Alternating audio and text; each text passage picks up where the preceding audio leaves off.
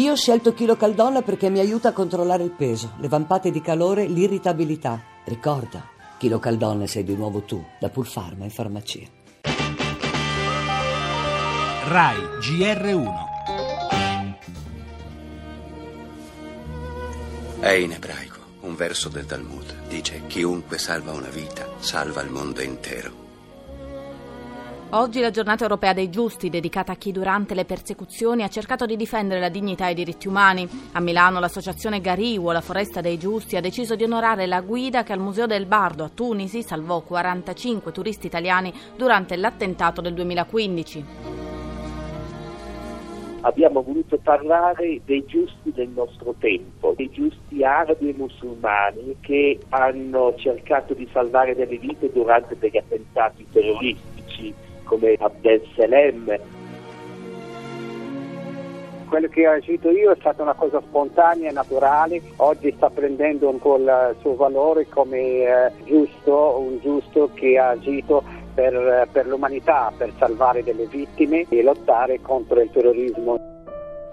Chiunque salva una vita salva il mondo intero è la frase tratta da uno dei testi sacri dell'ebraismo pronunciata dal contabile polacco Itzhak Stern nel film Schindler's List.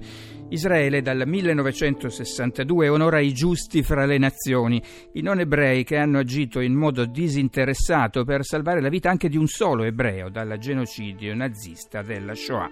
Eroi per anni dimenticati come lo stesso Schindler. Dal 6 marzo 2013 il Parlamento di Strasburgo ha istituito una giornata europea dedicata ai giusti di tutti i genocidi.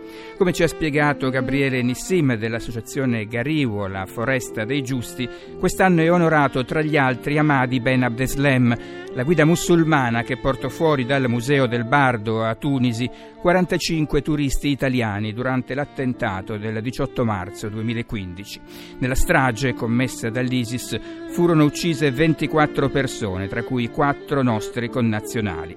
Abdeslem ancora un eroe dimenticato, simbolo del dialogo un giusto del nostro tempo. Ed ancora nel nostro giornale, Gentiloni in tv, andremo avanti fino al 2018, meno tasse sul lavoro e poi il caso Consip, oggi l'interrogatorio di Romeo, ancora polemiche sul ministro Lotti. Dall'estero missili nordcoreani nel mar del Giappone, il presidente Trump smentito dall'FBI sulle intercettazioni e infine lo sport, in primo piano ci sarà il campionato di calcio.